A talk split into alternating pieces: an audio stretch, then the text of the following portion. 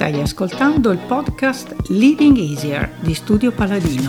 Strumenti, risorse e spunti di riflessione per affrontare il tuo compito di leader in modo più efficace, con più facilità e meno stress. Trovi tutti gli episodi sul sito studiopaladino.com.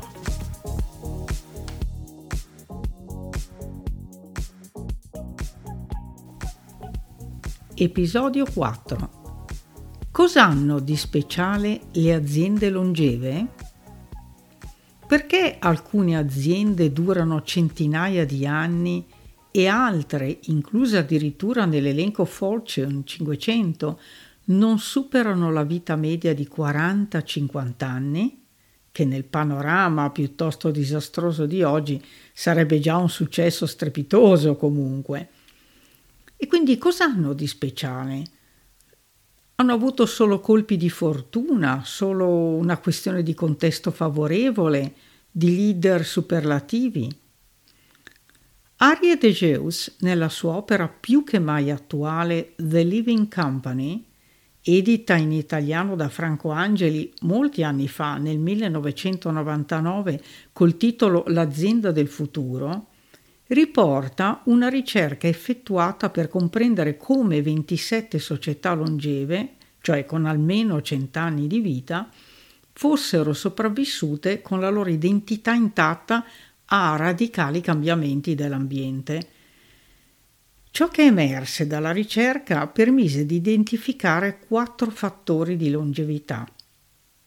Il primo, sono sensibili all'ambiente cioè rimangono in armonia col mondo intorno, tengono le antenne tese, calibrano, diremmo in PNL, cioè sono attente a tutti i segnali esterni.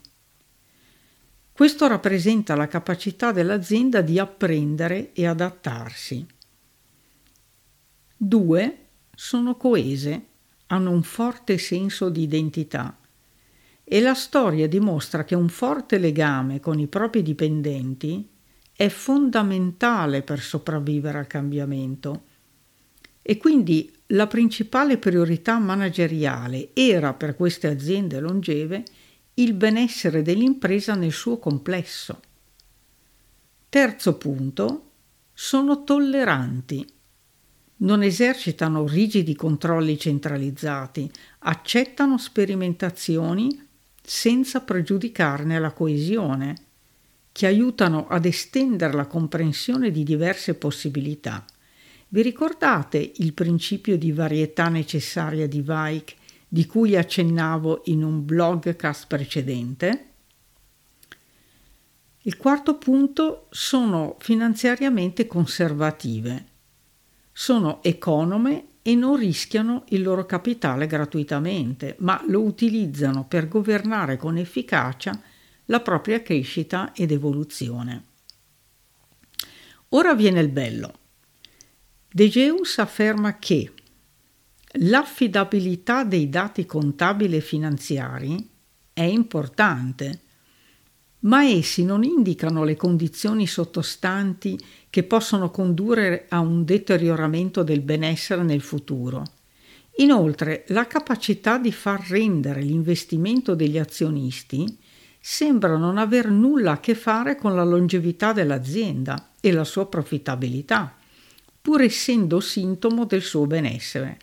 E quindi, pur essendo sintomo del suo benessere, non è un elemento predittivo del benessere. Altro punto, la morte prematura di un'azienda è dovuta al fatto che il pensiero e il linguaggio prevalente del, nel management è basato sul pensiero e sul linguaggio economico. Altro punto, le politiche focalizzate sul profitto e sulla massimizzazione del valore per gli azionisti a discapito di tutti gli altri obiettivi non sono ottimali, ma spesso sono anzi distruttive. Ora business in svedese antico significa nutrimento per vivere. Quindi chi si dedica al business non può che essere un'entità vivente. De Geus afferma che pensarla diversamente equivale a lavorare come macchine, pensare come macchine, costruire organizzazioni simili a macchine. E sul confronto dei paradigmi azienda come macchina e azienda come essere vivente, egli basa la sua tesi. E vista a distanza di tempo, lui aveva tremendamente ragione. Il suo processo logico è molto interessante e l'ho voluto illustrare in modo più articolato di quanto io possa fare qui, perché penso ne valga la pena. Per questo motivo, questo processo logico lo trovate nella pagina del mio sito Casi e risorse. Nell'articolo che trovate là ripercorro passo dopo passo il suo pensiero, integrandolo con spunti di riflessione su come siamo arrivati al contesto storico ed economico in cui ci troviamo, sui presupposti errati del nostro sistema economico e sull'avvenuta scissione dell'economia globale dall'etica e dalla morale arrivando a delineare alla fine del percorso un quadro globale che connette i vari aspetti su cui tutti noi siamo chiamati ad intervenire, sia pure con gradi di influenza differenti.